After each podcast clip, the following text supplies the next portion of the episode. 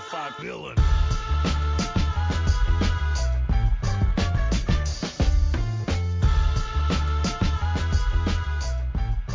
Hello, everyone, and welcome to Cyberdelia. I'm Dave, I'm Mo.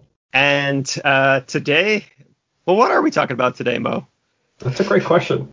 It's 2020. Why are these things still a thing? Ah, And the more I think about it, the more I'm like, why is that still a thing? Um, Hmm. It's 2020. I was so sure this was going to be the future. There, there was a Sega Genesis game called Super Baseball 2020, and there were robots, and like, it was so cool. And I don't know. I, I feel like 2020 this year, it's felt a little more like Middle Ages. Um, yeah, yeah. When was Terminator's. Judgment Day? Like, did we pass that already? We passed it, right? Oh yeah, we we've we passed that. We passed Back to the Future 2. Um, and you know, I, I get flying cars are actually a terrible idea because we're really bad at just normal cars. Um, I, I can only imagine what would happen if you actually had flying cars. They'd just be like flying into buildings and stuff. It would be terrible. Uh, so much noise pollution on the ground. Could Oh. you imagine those things taking off and being on the ground? Yeah. Oh man, yeah. But um, there there's some things that I want to talk about where it's like, why is that still a thing? And this is actually something that like this really should be a solvable problem. So Yeah. I, one of them. So we're recording this when we actually have another uh, recording already that I, I need to finish the editing on. But and I have uh, to finish the show notes on. but there was a interesting little uh, I don't know if I can call it a bug or not. Um, but we we use this program that rhymes with Stipe. So when you download the recording, it, it saves it as uh, video.mp4. And what I found out is when you uh, save another video after that, it will also use video.mp4 and knock out your old recording, which you know, if, if that recording was important, that's uh, a, a very scary bug. So, uh, fortunately, I was able to save episode nine because I had a backup. Uh-oh. That, that was a very scary moment where I, I realized, oh my god, did it actually just do that? That sort of behavior. It's 2020. Why is that still a thing? yeah. At a minimum, I'm presuming that a time-stamped file name might be nice. Yeah. Uh, Yeah. Or even just a simple check of, hey, we noticed that you've already got a file named to video.mp4. Losing data in general, I, how is that still possible? So, like, there was another thing that happened this week where I was writing this very long email, like, you know, a war and peace novel length email. um, and I guess it's with the uh, Mac Microsoft Outlook. Um, I, supposedly the Windows one doesn't have this, but there's no autosave functionality, and so you know the corporate management software forced a reboot, which was Oh, no. delightful. Oh, no. And Oh, no. you can guess what happened? That email was gone. Don't just get me started gone. on JAMF. Oh, damn, so bad. JAMF. I, I oh. well, the the things it'll allow. So there was a a script I saw in a JAMF uh, scenario called Delete-O-Matic, which boy, that's a really comforting thing. That's a great thing you want running on your machine. yeah, Delete-O-Matic. Should we? Ex- what is JAMF? Maybe we should explain what JAMF is. Oh yeah. So anyone who uh, works in a large corporate type environment, you're already, or you should already have the understanding that that laptop is not private.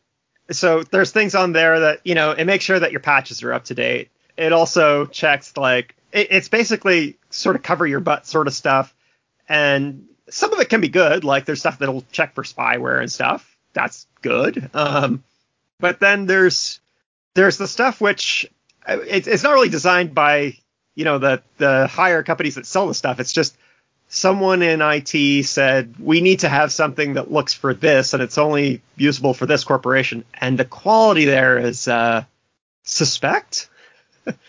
like I know you've got a few talk about stories, it, Mo. It'll be fine, right? oh yeah, yeah. As long as we just put our heads down in the sand and assume it's all good and don't talk about it, it's all fine, right? Right? Yeah, MDM yeah. profiles, no problem. And uh, don't get me wrong, there, there's definitely uh, you can. The, the stuff wouldn't exist if there wasn't a real problem it was trying trying to solve. The problem Right. is right. is the implementation of it is just ooh, Yeah. it's bad. I mean, the benefit of it is that it allows us to work remotely and from different areas of the world, which is nice without having to require physical access to an office. You know, for organizations to have some level of control over their devices using MDM profiles and JAMF that you know creates a sort of uh, liberties for those who can't go to the office or can't relocate. So that is like a definite positive for the whole idea in general. However, however, there's stuff like scraping the bash history of uh, oh, people's laptops. SSH keys being dropped in backdoors. Oh gosh, uh, yeah. Root act programs being run as root uh, that you know you have no idea what the what the consequences of those programs well and how well hardened they are. Poorly written script making assumptions such as first name dot last name. Oh my goodness. Um, yep, because everyone has a first name and a last name, and yeah. there is no permutation that that might be different. Um, yeah. Or, yeah, it's or, funny. Like the same, we don't have the same level of rigor. Or I shouldn't say we, but I mean, like some organizations may not have the same level of rigor in terms of auditing and managing the scripts that they use for auditing and managing devices, which is sad to me. Who watches the watchers? yes, who watches the watchers? Like who's reviewing the MDM uh, or JAMF scripts. This looks well, like it worked on my machine. Let's ship it. yeah, let's ship it. Um, and since you know a normal customer doesn't see it, it's okay if it crashes someone's laptop when they're trying to get work done. Just uh, re- it'll probably work if you just reboot. Just yep. reboot. Yeah. No such thing as second order consequences. Um, I don't know what that means. I'll have to ask you. Oh, well, so second order consequences and second order thinking is okay. So first order is look, sometimes people run bad bash things, so we're going to save save everyone's bash history so that way we can check it. But a second order thinking would be like, well, wait, what are the possible consequences of like storing all that somewhere? Is right. well, what if someone plain oh, text puts a password or something in their oh, bash oh, history? No. Now, now this no. is an exfiltration mechanism. Or you know, like corporate backup software, where it's like, well, someone saved a, a key in plain text somewhere. Well, now that's exfiltrated. And so the normal chain of like, well, how on earth did this private key end up on Pastebin? It really right. throws a monkey wrench into how you threat model. Because yeah. it's like, okay, the backups of those backups, what happens? Like, right. Uh, oh my goodness. It's turtles all the way down. So second order consequences is realizing that you're trying to solve a problem, but in the course of trying to solve that problem, you might actually create new problems. So, like systemd. Um, anyway, I'll leave that. you, I think you said systemd. I might have. Um, but that's a different it's episode. Big, hey? Or it's already past getting big. It's now its own universe. Oh, uh, yeah. I'm, I'm waiting yeah. for the systemd uh, libc library. Uh, yeah, of course. Um, yeah. yeah, something recently changed in Fedora 33 related to DNS. I think like systemd resolve uh, was like made the default for DNS resolution in yep. uh, Fedora 33. Yeah, um, which was on my list to dive into. It's it's systemd all the things. Um, yeah. My again, my problems with systemd have always been ones of look, I understand the problems that you're trying to solve, and th- they are good ones, but the implementation is just ugh. Like, why on earth are we writing this in in C. So 2020, why is this still a thing? Why are we still using memory unsafe languages for anything? Because Go and Rust, they're ready. They're they are actually totally uh, they're good replacements mature. for this stuff now. Yeah. They're mature, and so that we're writing any serious systems code, especially anything that involves sockets or networking. Good lord, why are we still doing this to ourselves? Mm-hmm. Like anything new, we're just gonna have to scrap it later. I mean, I, I hate to say like, oh, I, I'd love to be the one who, uh, you know, buries that, but like, we're we're going to have to, as a society, move past this stuff because it's uh, it, it's like still building bridges out of wood. Like, I'm sure there's certain use cases where it's like, oh, it's a small bridge and great, but we have steel now. Um, we really should consider steel. It's, I think it'll work you know, that's a pretty good example that I think uh, sticks quite well. This is a bit of a tangent from systemd and sort of jumping over to CentOS and some of the changes that are being made with CentOS in terms of support. Oh. And I just realized this is a question that I had been wanting to ask you for a little while since I read that news to get your thoughts around it. And I'm also curious to know if this has anything to do with the IBM acquisition, or I suppose that's not something you could answer, but I'd love to hear your thoughts on it. I can certainly shoot from the gut. Um, Yeah, yeah. if, you, if you don't mind. probably yeah. uneducated opinion, but um, so if we look at what CentOS was trying to accomplish, and for those who are not familiar with CentOS, Red Hat, the company, releases Red Hat Enterprise Linux, which you pay for support on it, and when you pay for those licenses, that's how you get that engineering. And to be fair, like Red Hat does a lot. Yeah, there's yeah. systemd, but ignoring that, like look at how much they do for the GNOME Foundation. Look at how much they do for X. Like honestly, that money goes to good use, and I I can't bug them about a good hustle. Yeah, yeah. So CentOS was how uh, let's take these open source uh, or the source RPMs from Red Hat. We've removed the trademarks and anything that gets you into you know legal hot water, and release those as is. So it, it's a knockoff Red Hat, but like essentially binary compatible, which is nice. And where that comes in handy is like a lot of startups or businesses where they're never going to be able to afford Red Hat licenses, but they actually do Mhm. have needs for a Red Hat type solution. Um, Mhm. It filled that uh, hole. And I always felt that that actually did work out in Red Hat's favor because Yeah, th- if you're trained on Red Hat, like yeah. I- if you're if you're good with CentOS, you're good with Red Hat, and you're pushing commits to the Fedora project. Like it, it was a healthy ecosystem. Yeah. So what is Fedora? Fedora was um, it, it was actually branched off. So ori- originally, if you go way way back, it was all just Red Hat Linux, and Fedora was forked off because there was people who wanted to be running newer kernels. There was people who they didn't have commercial considerations, but they wanted to be running Linux at home. So Right. I remember when it was Red Hat was supposed to be more stable in that sense, and so Fedora was the, a way to to bring in newer versions of packages without having to worry about stability, but still be on the Red Hat ecosystem. Yeah. So Yeah, I, I mean, it appealed to developers, and um, it made sure that CentOS uh, or Red Hat Enterprise Linux was still stable, and and CentOS dealt with again that sort of like midpoint. Mhm. So what recently just happened um, is that Red Hat decided, okay, CentOS is actually going to be a little ahead of Red Hat Enterprise Linux. So it's actually no longer, you know, sort of a knockoff. It's actually somewhere in between Fedora and Red Hat Enterprise Linux. So Oh, they're they're okay. saying, hey, you're actually going to be a tester. But here's the thing, people didn't want to be testers. They yeah, actually they wanted, wanted a stable. they wanted a server that they stable run on. API compatible like Yeah. and, and so we I- I like- involuntarily converted all these people who had stable environments to testers now for the next version of uh, Red Hat Enterprise Edition. and where this gets even more interesting is what really appealed uh, on you know using CentOS using RHEL was that you had a long-term release cycle. So right. I, I forget You the exact amount of for a long time.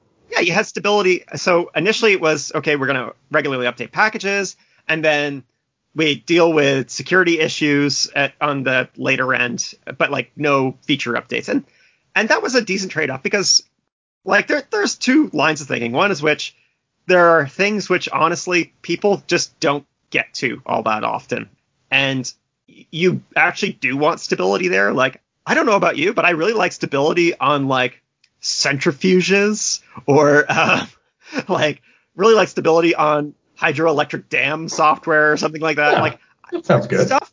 You know what? You probably don't need the latest glibc. Uh, you want something that there's going to be the occasional bug fix patch, but honestly, nothing, nothing suspect there.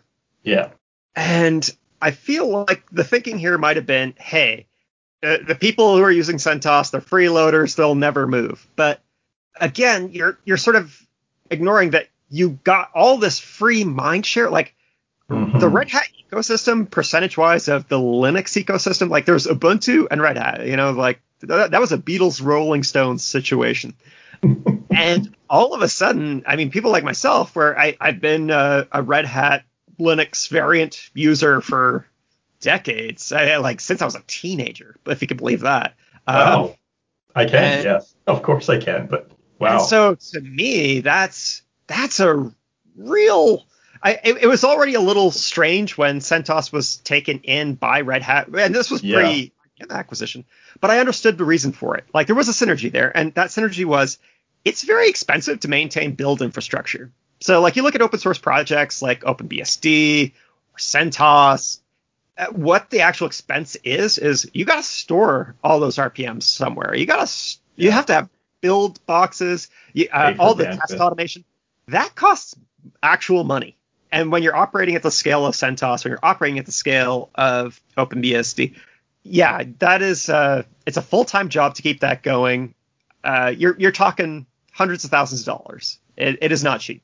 So when someone says, "Oh, I'm going to start up my own CentOS thing," you almost want to say like, "Oh, you you just happen to have a few racks of equipment lying around and you're you're ready to make this a full time job?" Because I don't think you are. Uh, like it, believe it or not, it could be a lot of work just to have your own private Yum repository, even if you like have it pretty well automated. Like, you know, there, there's there's effort there. Yep. So I feel that Red Hat really betrayed a lot of people in the ecosystem with this one. Yeah. And whether or not it makes money in the short term, it's like this was a long term thing because someone like myself, well, guess what? I'm, I'm already having my own existential fork in the road moment. And I don't have to keep using Red Hat. Yep. And you know, my my work would it has in the past. We're like, hey, yeah, this spec file is broken, so you know, the, it's largely the Red Hat ecosystem that benefits with people who are cleaning up spec files or you know fixing build pipeline stuff. They, they were getting that work for free. And so, for the Rubyists out there, when we say spec files, we're talking about the RPM spec files for, yes. for building an RPM. Yes. Not the uh, spec files for your tests, for your Ruby mm-hmm. code. There are some days I honestly feel if the uh, if the Debian build system was a little less. Uh, I, I, mean, I, I'm not going to go into the minute details, but I really well, like spec files more. yeah, you know, deb make and the deb tools, like building a deb is actually much harder than building an RPM. You know, unless you use something like FPM, but like the the actual tooling is so confusing to me. I, I don't know if you've had the same experience or if I'm missing something. Well, to be fair, like this is experience from seven years ago, so they, they might have fixed some of this stuff in the meantime. But what drew me to uh, RPMs versus uh, deb files is an RPM. Uh, the assumption is you don't actually modify the artifact that you're getting from the upstream. So say, like, yeah. say you've got a closed source binary blob. Well, look, I I can't just jam in, you know, the Stuff. niceties. I yeah, like you can, but maybe I really don't want to. Maybe I just want some. Maybe it's signed and you don't want to invalidate the signature of that binary. Absolutely. Yeah, yeah. There, there's legitimate reasons where it's just yeah. really want to touch this artifact. So an RPM allows you to, I mean, you can patch it. Like there's things you can do to okay, we're going to take this tarball and add in some Red Hat specific stuff. Uh, but generally, it just sort of stood alone. Whereas the um, the Debian Ubuntu uh, packaging stuff, you had to do a little more surgery, and I just I didn't really like that approach. And also, uh, and again, maybe this has been dealt with since then, uh, but at the time, I found the documentation between Debian and Ubuntu. Like I realized Ubuntu yes, it is a fork, and like they obviously trade a bunch of code, but it's just different enough that it could be a real pain in the butt to get stuff working correctly. Yeah. Uh, so, and maybe I'd like to see if I can try to clarify that just for the people who aren't familiar with Ubuntu and Debian as well too, because and this will help like you know fill in any gaps in my knowledge. So we talked about like the Red Hat side of the world, and under Red Hat there's the Red Hat Enterprise Linux, there's the CentOS, there's Fedora, and then the other side of sort of the mainstream Linux world is Debian, right? And Debian is a community project that's run by a community, a group of community. I think that's like elected and it changes often, but it's all volunteer based. And from there, there's the Ubuntu operating system, which is sort of a fork of whatever Debian's doing. And then they put in, it's uh, more or less managed by a company called Canonical, which I think was started by Mark Shuttlesworth. Is that right? Yep. Um, and so they they make their money off of consulting and building, uh, taking the Debian distribution, applying all the Ubuntu stuff on it, making some of their own different choices in terms of desktop environments and et cetera, et cetera, and then uh, distributing that as a, a, a, you know supported version of Linux that they provide support on, and that's how they make their money. There's also other variants of Debian like Pop OS and some other. Um, I, I'm not sure if I can think of any off the top of my head, but Kubuntu and Edubuntu, etc.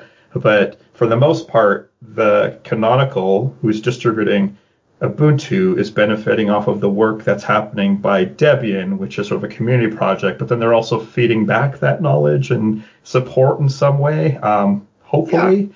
where yeah. it makes sense. Um, where it makes sense, yeah.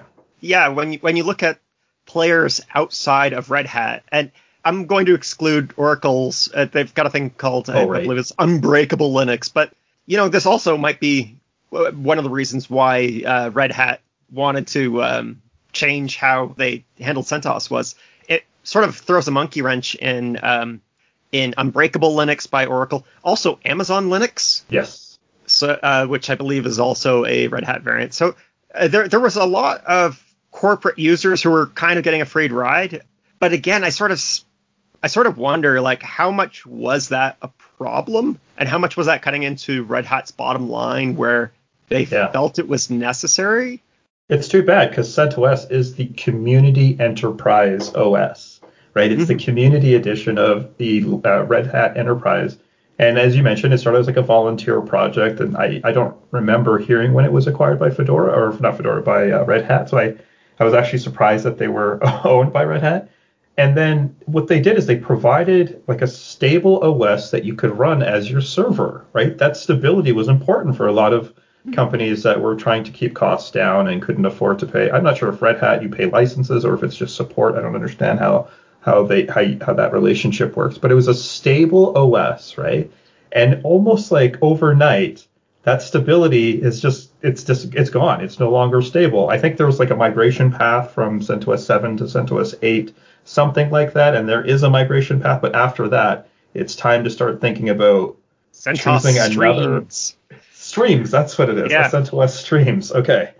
Yeah. And and so that stability is sort of gone, and now this decision is being presented to really everyone who's running CentOS to make a decision about what you're going to do in the next few years in terms of are you going to continue to run CentOS, look at this streams thing, or pony up the cash and start paying for uh, the equivalent of uh, Red Hat Enterprise Linux licenses or support uh, which I guess makes sense, but it's it sucks for me at the same time uh, because as you're mentioning, like a community of people came together to build this distribution to increase and share knowledge in the Red Hat community, which benefited Red Hat probably to some extent, which you know made them popular enough to need to be acquired by IBM. And now the the, the thank you note is sorry, we're done. We've got what we want from you now. It's we're going to try to try to um, find another way to monetize this, which I don't know, like that hurt. I don't know if I like that. It's like too businessy for me, uh, too cutthroat for me in a sense. Well, the original CentOS founder, I guess there's obviously a desire for a whole lot of people to, oh, okay, we're we're going to restart just under a new banner, but again with the same original idea, of we're going to take the Red Hat source RPMs and make something that's just a no-name RHEL. But with the streams part, I feel like it's going to muddy the waters sufficiently that it's probably going to turn off again a lot of people who otherwise would have kept going with it. So do you yeah. go to Debian now? What do you do? Are you if you're start oh. Um, building a server today from scratch, and you don't have you know legacy environment where you have to support CentOS and RHEL. Are you thinking Debian? Are you going Slackware. Debian 10 or 9? Slackware. Go, oh, going to Slackware. oh, you mentioned OpenBSD as well. Maybe we go BSD.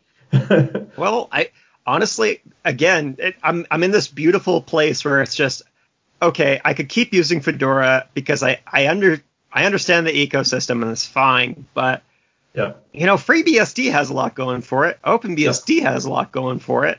I'm having there the same so questions right now. Yeah. yeah, yeah. So I I pulled down like a Debian ISO the other night and I threw it onto an old MacBook uh, laptop just because I'd never really run Debian like pure Debian before and I'm evaluating. I wouldn't be, you know, had this stuff, you know, not popped up. It just sort of like question like who where should I be putting my loyalty and energy right now? And so the first thing I noticed is that because I'm putting this on an old MacBook, it didn't have the the non-free uh, wireless drivers. And as soon as I hit that, I was like, oh, not this. like I understand, but it's a pain to go get the to, to get the non-free drivers, uh, anyways. But I got through it. and then it made me also like start reading the FreeBSD wiki again. I was like, hey, maybe you know like FreeBSD is interesting because it's also another community project where the the sort of the leaders of that community are elected. They're they're on the sort of board for a certain amount of time, so it brings in new fresh thinking. They are looking for new contributions and people. Maybe you should look at go look at uh, a BSD now for next year. When there's no real business incentive to screw over your users, I feel that's actually at least for my own personal wants and for what I want to run at home, yeah. I I think that there's a long term easier to be loyal to that. Yeah, yeah, I if I had started with Debian when I was a teenager, how how would my life be different now? Right. Uh, yeah, you probably have a Debian email address right now and be oh, one of the man. volunteers on the um in the Debian community. Yeah. Oh man, I maybe I've been making the wrong life choices all this time, Mo. Uh, oh, it's like that red pill, blue pill. Uh, you know, it all started yeah. with Fedora or Red Hat, what you know, whatever it was. Well, if I'm honest about why I used Red Hat in the first place, it was my my first um, my first real interaction with a Red Hat server was uh, one I had gotten from the dump. Um, oh, cool. And and it, it, had Red Hat installed on it, and I had to learn how to like, okay, well, single user mode, and so that was my first experience. That's and then, an amazing story. And then after that was uh, I gotten this uh, Compaq, um, crappy little Pentium, but because Red Hat worked, that was that was what I used. Uh, oh, like yeah. I'm, yeah. And, and I, you know, at the time you're just still so green that anything that works is yeah already better. Um, and you know, I I could have just said, well, you know what, Windows sucks, but I'm gonna keep going. But I knew I wanted to run something not Windows for the same reason of I don't want to be dealing with something that has a corporate motive behind it, which may not be shared by myself. Right. So hilariously, like, oh, so I'll go to Red Hat, which then turned into another billion dollar company. um, right, exactly. Right. Like, uh, you support the uh, underdog until they become the not until underdog? they become IBM. yes, until they became IBM. Uh, so I I feel it, it, my next step is going to be something which it's it might be you know a BSD, it might be Slack, but it's going to be a community driven thing because I you know you only want to make these uh, changes so many times in your life because I don't enjoy having to relearn how to make packages again. Like there's a lot yeah. of just drudgery and learning all that stuff. Um, that's a nice segue because that was my thing for 2020. Why can't we have this in 2020? Is just a cross-platform packaging and distribution system. Like I think oh, we have oh, Nix. Yeah. Maybe we have Nix, and we're going to jump into Nix OS. Um, but I mean, like packaging and and just so like just having okay, let's say I build a, a statically linked, you know, single binary that I wanted to deploy that just works on everything.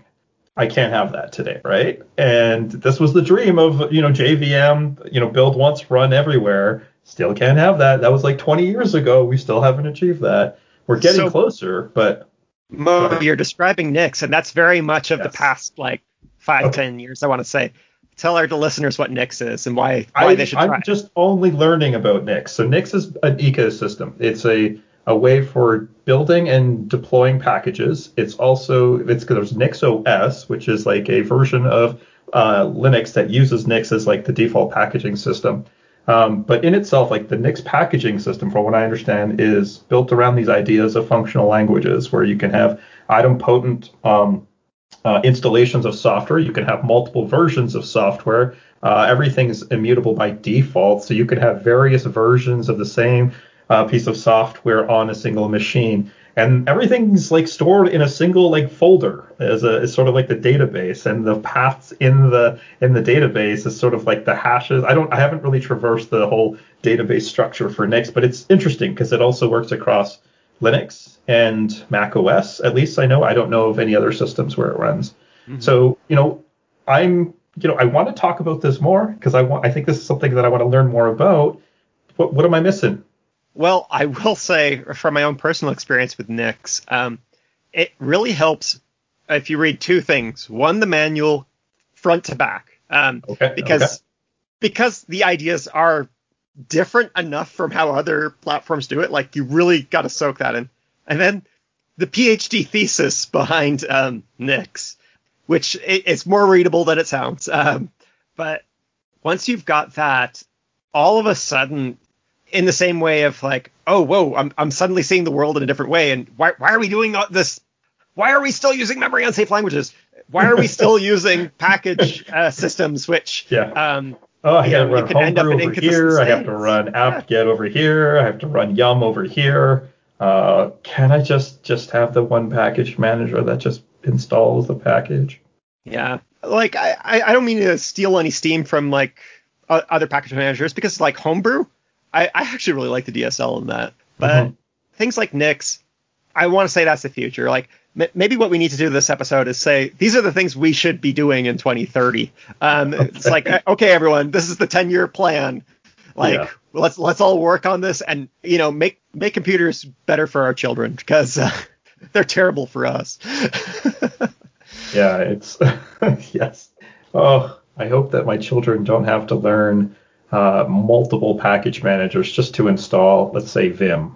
like one, I just want to run a text editor Vim. Do I have to go install Brew, Homebrew, or uh, MacPorts, or uh, Yum, DNF, apt, uh, RPM from scratch, and then like package hosting is another thing. Um, uh, like that in itself, like if you're going to run your own packaging uh, repos and servers, like it's not that hard, but it's nuanced, right? There's definitely certain things that you have to know that about RPM build and and rebuilding the RPM indexes. If you're you're running your own Yum repo, Debian, I've never done, so I don't know the details on that. But it's like this seems like it should be a solved problem, you know, building things and distributing them. Nix, I th- I think we can solidly put that in the 2030 category of Okay. everyone should just move to Nix or a Nix type thing. Like there there's a I believe it's called GUIX, which is it's basically Nix but with the A Guile GUI. scheme. Um, Oh. like I you know I don't think we really needed like a scheme thing, but but you know what if it So if Nix it is now like the reference implementation, and we're starting to see other implementations of the same idea. Yeah I I don't think the entire world moving to scheme is going to be a 2030 thing. I don't think that's going to be an ever thing if I'm honest. Because I mean, don't get me wrong, I love me a Lisp, but uh, I you know that's an acquired taste is, is the sad truth of it. Um, oh, what else? What is? What else are we still dealing with, Mo? Where? Why? Why is that still a thing? Passwords. Oh, Like I mean, like we have password managers and we have multi-factor authentication, but having to generate, store passwords, and then think about them and synchronizing those credentials or credential stores across devices is still annoying for me. I've been using Password Store for quite a, for a little while now, and I've enjoyed it. And then this, the other part is uh, like whenever you generate uh, multi-factor or time-based one-time password, uh, OTP uh, provisioning URI string with this with the actual secret key, it always inevitably comes with backup codes. And then it says, "Go print your backup codes and put in your wallet." And I'm like, "How many how many backup codes do you think I could fit in my wallet?" like really? And so um, for me personally, what I end up doing is I use Pass OTP for storing my provisioning URI. And with Pass, you can edit the file, so I put the backup codes in that file, which is probably not a good thing. I shouldn't keep the backup codes in the same place as the provision URI, but I certainly place. do not print them and put them in my wallet. Um, who has a printer anymore? I mean, I I'd say 2020, like here. Yeah, but I- yeah, good I've got a point. Great printer, point. but most people Yeah. don't really keep them anymore. And what you're gonna go to Kinko's and like, uh, you know, Yes. put on your mask, like David, I don't know if wear, everyone knows. wear your rubber Kinko's gloves, and it's like, yeah, like, uh, let, let's head down to Staples. I got to print off my 10, 10 codes, and you know, surely that printer's Yes. not backdoored. Like, exactly. Yeah. Oh, and it, that I'm sure it, it isn't going to stay in memory or or yeah. Actually, Oh. oh, my goodness, never thought about backdooring a, a Staples printer. uh, there's been problems in the past where old copying machines, so most Yeah. new photocopiers have a hard drive in them, you know, for like uh, very legitimate features. But what they do is they actually keep a copy of yes. what you have. So there were problems where like police departments would get rid of their old copying Oh machine, my goodness. and those hard drives weren't wiped. And Oh, so no. that data would just go out, and you know, like people's passports, you name it. Like it just, we don't realize where data's stored in a lot Yeah. of these devices, or that data is being stored, and you know, it just travels out the back door into the trash, and you know, weirdos like me go, oh hey, a hard drive, plug it in somewhere, see what's on it. So don't do that. And I mean, I don't want to say the advice is buy a printer, but it, it's hilarious. You know, when we talk about how bad those password notebooks are, but if you don't have a printer, but you have these one-time password things, like, well, where do you put them? yes, and, and, the recommendation is like make sure you have a copy of these recovery codes, mm-hmm. and in some cases print them. And I was like, that's not a. And as you're pointing out, like asking someone to print off recovery codes seems like a thing of the past. Like that's not something we should expect anyone to ever actually do. It's, I mean, we, as you mentioned, like having your password on a sticky or a password notebook. Like that's what we're asking people to do with those recovery codes by putting them on a printer. Yep, and they're just as good as a multi-factor authentication token. Right, because you they're the recovery codes. but let me tell you, here's what I expect in 2021, um, because it's already happening in 2020. I bet we're going to see in the new year a lot more attacks where you try to bypass the multi-factor authentication. And mm, that is some scary. So um, the U.S. government hack, I believe they they were leveraging that. Um, Sorry, what U.S. government hack? I'm not familiar with this. Oh, so there's a big thing going on in the U.S. right now where so there was a supply chain attack on one vendor, and I'm not I'm not gonna go into names because like honestly, uh, the important part isn't who, it's how. How? So okay. there was a supply chain attack where they attacked a product that was in use in the U.S. government, which is bad. Oh and, no. And, and then the private key for the multi-factor authentication system ended up getting leaked, exposed, whatever. And what so they were able to private key. There was one key that was used. Well, uh, so for these systems, often there's you know a private key that for how you generate those secrets. Uh, so if you have that, what you can do is you can bypass the multi-factor authentication system. There's no record of a login on that because you you just created a new cookie and went through the system. And in, in many cases, you're assuming, well, the multi-factor authentication is where that logging is going to happen. If that's not there, then how that and let me tell you, once you've seen this actually, like when someone does it, because it, it's, I don't want to say it's easy, but it's not like this is an impossible task here. You go, oh gosh, that was that was sort of our last line of defense. What do we, how do you watch this system? And so you you have to make sure you're cross-referencing the system that you're using this multi-factor authentication on. It's like, okay, if you had a login on product A and your multi-factor authentication, which is product B, if you're not seeing it on both, then you know that there's been a bypass. Um, One of the steps has been bypassed. Yeah. But how many systems are you actually? Because also think like, okay, mm. How many product A's are there? Uh, and so oh my what? You're just gonna put see my and actually be able to do that live cross-referencing? Like, I would be surprised if anyone's seriously uh, dealing with that right now. So I mean, that is a trademark anomaly in that, like, wait, we're seeing this here but not there. That's clearly a, a problem. Mm-hmm. yeah. Yeah. And, and, you know, as as you're saying this, like my mind is traveling towards thinking about consumer grade routers that uh, people are running at home, and you know the, the the perimeter of our corporate network is now basically as good as the weakest router uh, that we're using in our home environments, right? So like if that's the thing that's sort of protecting entry into the home network, which then gets entry into uh, a work machine, which then inevitably gets entry to et cetera, et cetera. So if we're pivoting on the network, we're no longer trying to break into the corporate firewall uh, from at an office. We're trying to break into just an employee's home, which uh, I would like to see an improvement in the the consumer hardware or consumer grade hardware that's supporting these home networks because we've we've got a lot of people working from home, and I suspect they will be for quite some time.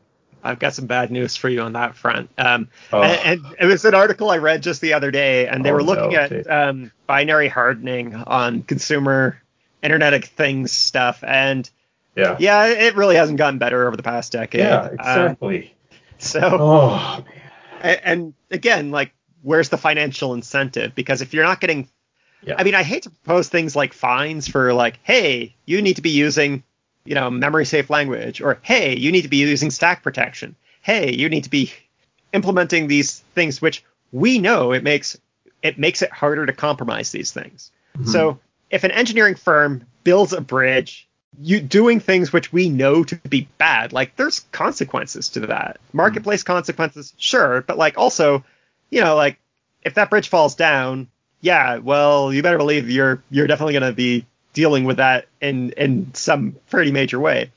Whereas, okay, say you ship some home router firmware where I mean, this thing is just like it's a PHP application that's running as root and right. like you know these practices which we know are just it's not like this is a, a, a yeah. sudden revelation that this is bad. We've known this was bad since the 70s um, on some of this stuff. Why are we still that doing it? That reminds me, there's a new item that I just spotted in my Wi-Fi scanning recently of like an open thermostat.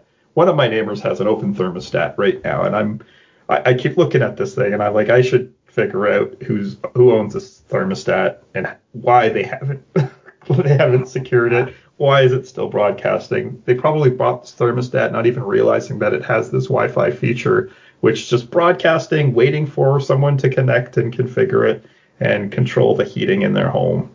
and and that's what you're saying, right, David? Like like having the default passwords on their router and like buying it from the store, never updating the firmware on it, uh, just throwing it in their home, connecting it to the internet, and saying, "I've got great internet, but so does everyone around you." yeah. I, I, mean, I know there's lots of folks who are just like, ah, security bugs. You know, people just go, ooh, security things. But yeah. we, we need to be treating them as bugs. They're they're same as if like, oh, you know, I, I sneeze on my router and it reboots. Like that that would be a pretty that would be a bug you would fix. I mean, yeah. I'd be a little concerned if it actually did reboot on something like that. But um, yep, yep. Say, same idea is a security bug is a bug. So fix it. Um, yeah. And, and yeah. do things that help you avoid those classes of bugs. Oh man, that that that's such a healthy rant. I've I've been wanting to get this off my chest for like a few weeks. Finding I'm like get it all out. Is that is that everything? Did we get it all, David? Ah, uh, that felt cathartic. Um, yeah. Uh, I mean, I, I don't know if we're going to change the world, but let, let's think of other things that let, let let's aim for 2030 for this to not be a thing anymore. Mm-hmm. So what's what else are, are we dealing with where it's 2020? Why is this still a thing? I don't know how long I've been doing this, David, but uh, I think it was around 2006, 2007. It was 2005 when I started listening to the Security Now podcast with Steve Gibson and Leo Laporte.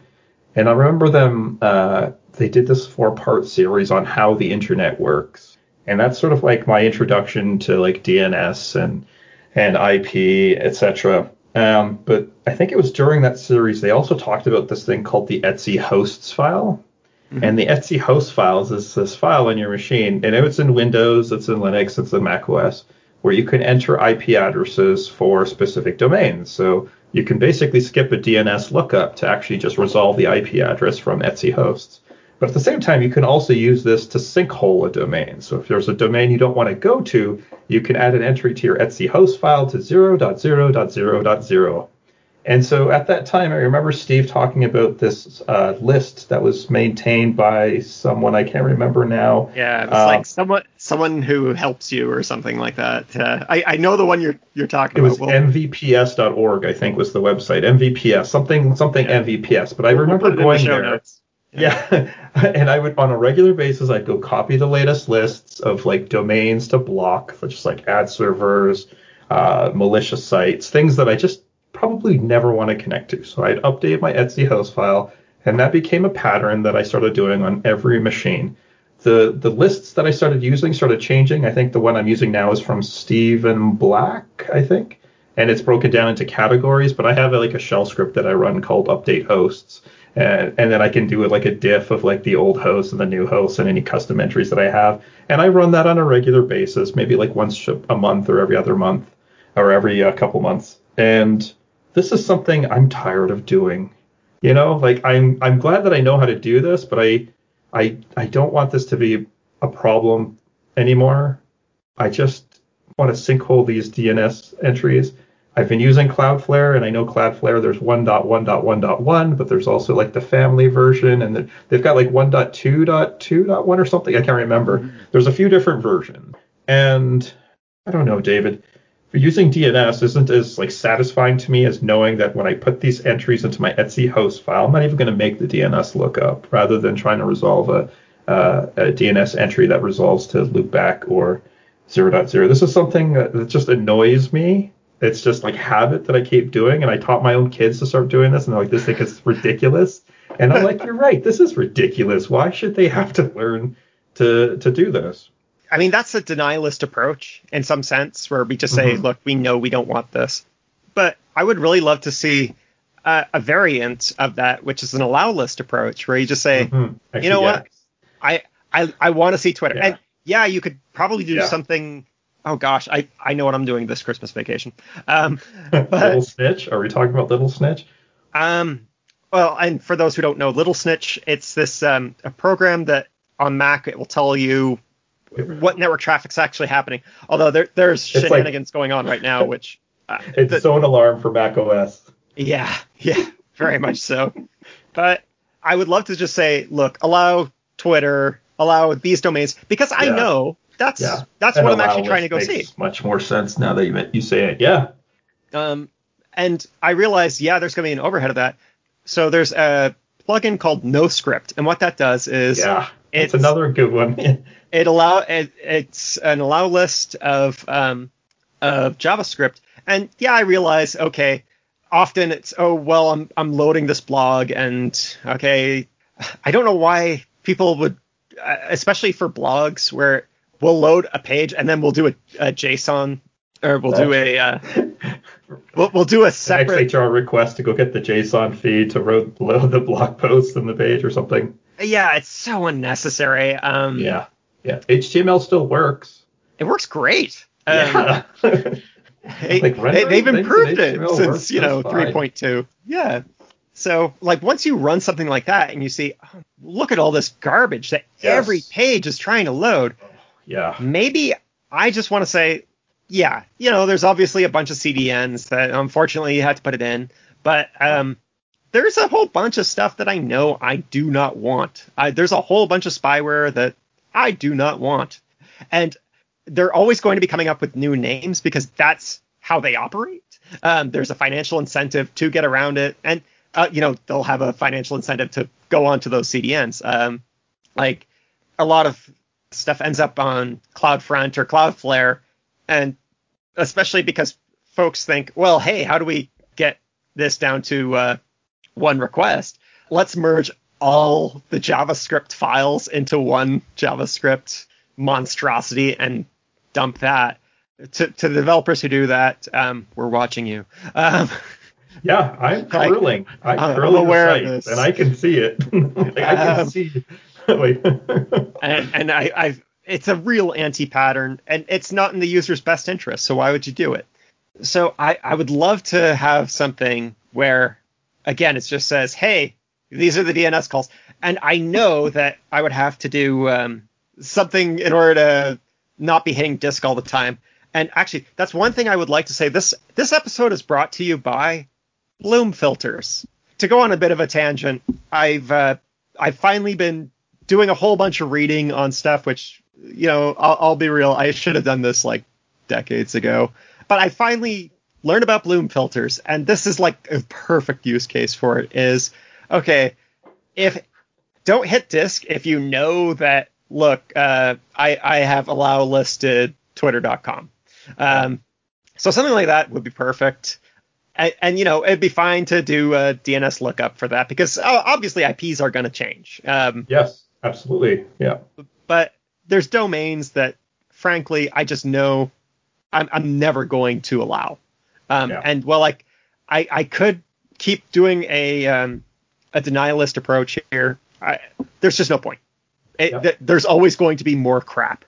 Yep. But I'd say that the, the stuff that I want to read, that's actually a pretty stable amount of stuff. So, wow, Mo, I, I think we just uh, if this doesn't already exist, I'm, I'm certainly certainly going to look after the episode.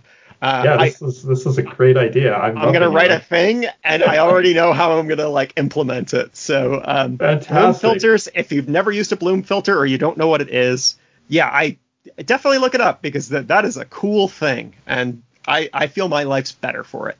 So, Mhm. I wanted to also say that this episode's brought to you by Little Snitch. I've recently started using Mac OS again, uh, partly because I have to, because of the developer tools at this new place. And uh, being back in the Mac OS ecosystem, I, I, I, I remember many years ago trying out Little Snitch, and I gave it a try again, and I've enjoyed seeing all the network connections that my machine is making and being able to say, no, thanks, I'm good, or yes, that's cool, you can go through, or why is this JAMF thing, like, why is it calling out all the freaking time? And what are all these Apple subdomains? Like, what is swscan.apple.com? Uh, so this episode's brought to you by uh, Little Snitch. Yeah, if, in case you want to know what your computer's doing, Little Snitch. Mm-hmm. I, I would actually pay me to say that. I just I liked it. Yeah, it's I- that's I yeah. Sorry. we expect nothing in return. So um, yeah. that's just one of those things we can just recommend. It is also surprising to me how much stuff you have to pay for in the Mac OS ecosystem. Like, and it's so normal. It seems like the culture is normal to pay for things in Mac OS, whereas I guess I got a little um, used to not paying for stuff in Linux. Maybe I don't know if it's a goodish or badish thing, but I I think it. I think it can be a good thing because there, there's been stuff Yeah. in the Linux ecosystem I've paid for and w- would happily pay for again. Uh, so for Vim, um, I I donated to Oh, uh, yeah. because Vim is uh, charityware. So right. uh, he asks that you donate to a um, uh, Ugandan refugee organization, or it, uh, it it's it, it's a good organization. So I, I sent 20 euros, and you know I got the warm fuzzies from it. So um, definitely do that if you use Vim. Like it, it's not a big ask, but you know there there are products that I've I've paid for, and I abs it was 100% worth you know the price of admission, and Yep. you know yes there's I'm so glad that there were things like open source and you know free software that allowed me to learn what I know now.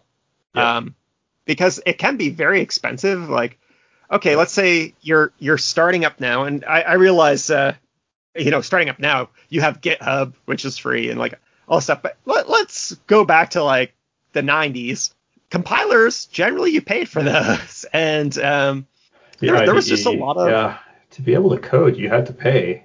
Um, Yep. For the most part, yeah. And there's still stuff that you, you have to pay for. I don't think that that's a bad thing. As Yeah. as long as you've got some other way of uh, sort of like CentOS. Look, I have this use case. I don't have the money for it, but you know, it it'll come out karmically. Uh, Yeah. You know, I'll, I'll send Right. any patches upstream. It, it's the rising tide lifts all boats sort of sentiment. Yep, that makes sense. That makes Uh, sense. Another yeah. piece of software I paid for recently, well, I guess this one is the organization paid for, but I'm loving it. It's also for Mac OS. Is called Tuple app, Tu- T-U-P-L-E E dot app, and it's a, a program that you can use for pair programming. It does screen sharing. It shares a keyboard. It is fantastic. Uh, it, I can't say enough but good things. It's just it doesn't get in my way. It just works. I haven't had any issues with connection. Uh, repainting the screens. It's been fantastic. Keyboard sharing, even like just during pair programming, uh, someone can annotate on your screen just to like say, oh, just highlight this section of the code with a little marker. It's I it's amazing. So check it out if you're on Mac OS and you like pair programming. Again, they didn't pay me, but Ben Orenstein, if you're listening, you're, you're welcome to pay me. just kidding. No, I don't want any money. Just a hug. Great. I guess for uh, all you listeners, I mean, I'd say for 10 episodes, it, it's already left me with a, a lot of really positive memories. Has it been 10 already? this is the 10th wicked. episode. Wow. Thanks Yeah. for listening. Thanks for doing this, David. This has been so much fun, and I'm glad that you invited me on this journey. It's been amazing. Yep, I've enjoyed. I, I, at this point now, we we know at least 15 of you have listened to this, and I really do mean it. Yet your feedback is really appreciated more than Yeah. anything else. Um, I'm not going to be one of those like, oh, rate our podcast or oh, send our money to Patreon or something. We don't have a Patreon, but you know, we just like hearing that you enjoy it. That that's why we do it. So, Yeah. Thank you. Thank you for everyone who's listening. hmm and um, And David, thank you for doing all the editing. I know it takes a lot of time, and you make it sound like it's it's nothing, but it's not nothing, David. It's a lot of work, and thanks for thanks for doing it. Thank you, Mo. We'll, we'll have uh, another one for you soon, and, and hopefully I'll I'll have episode nine uh, out before before this one. Um, I, I'm trying my best not to like clump these and just like dump three podcasts at a time, but it's uh, I don't know. That's just how I. Part of it is I, I, I still have to clean a whole bunch of crap off my uh, my hard drive, so that's that's something uh, maybe I'll do in the next few weeks. But, Sounds good. Great. Thanks for listening, and uh, till next time. Happy hacking.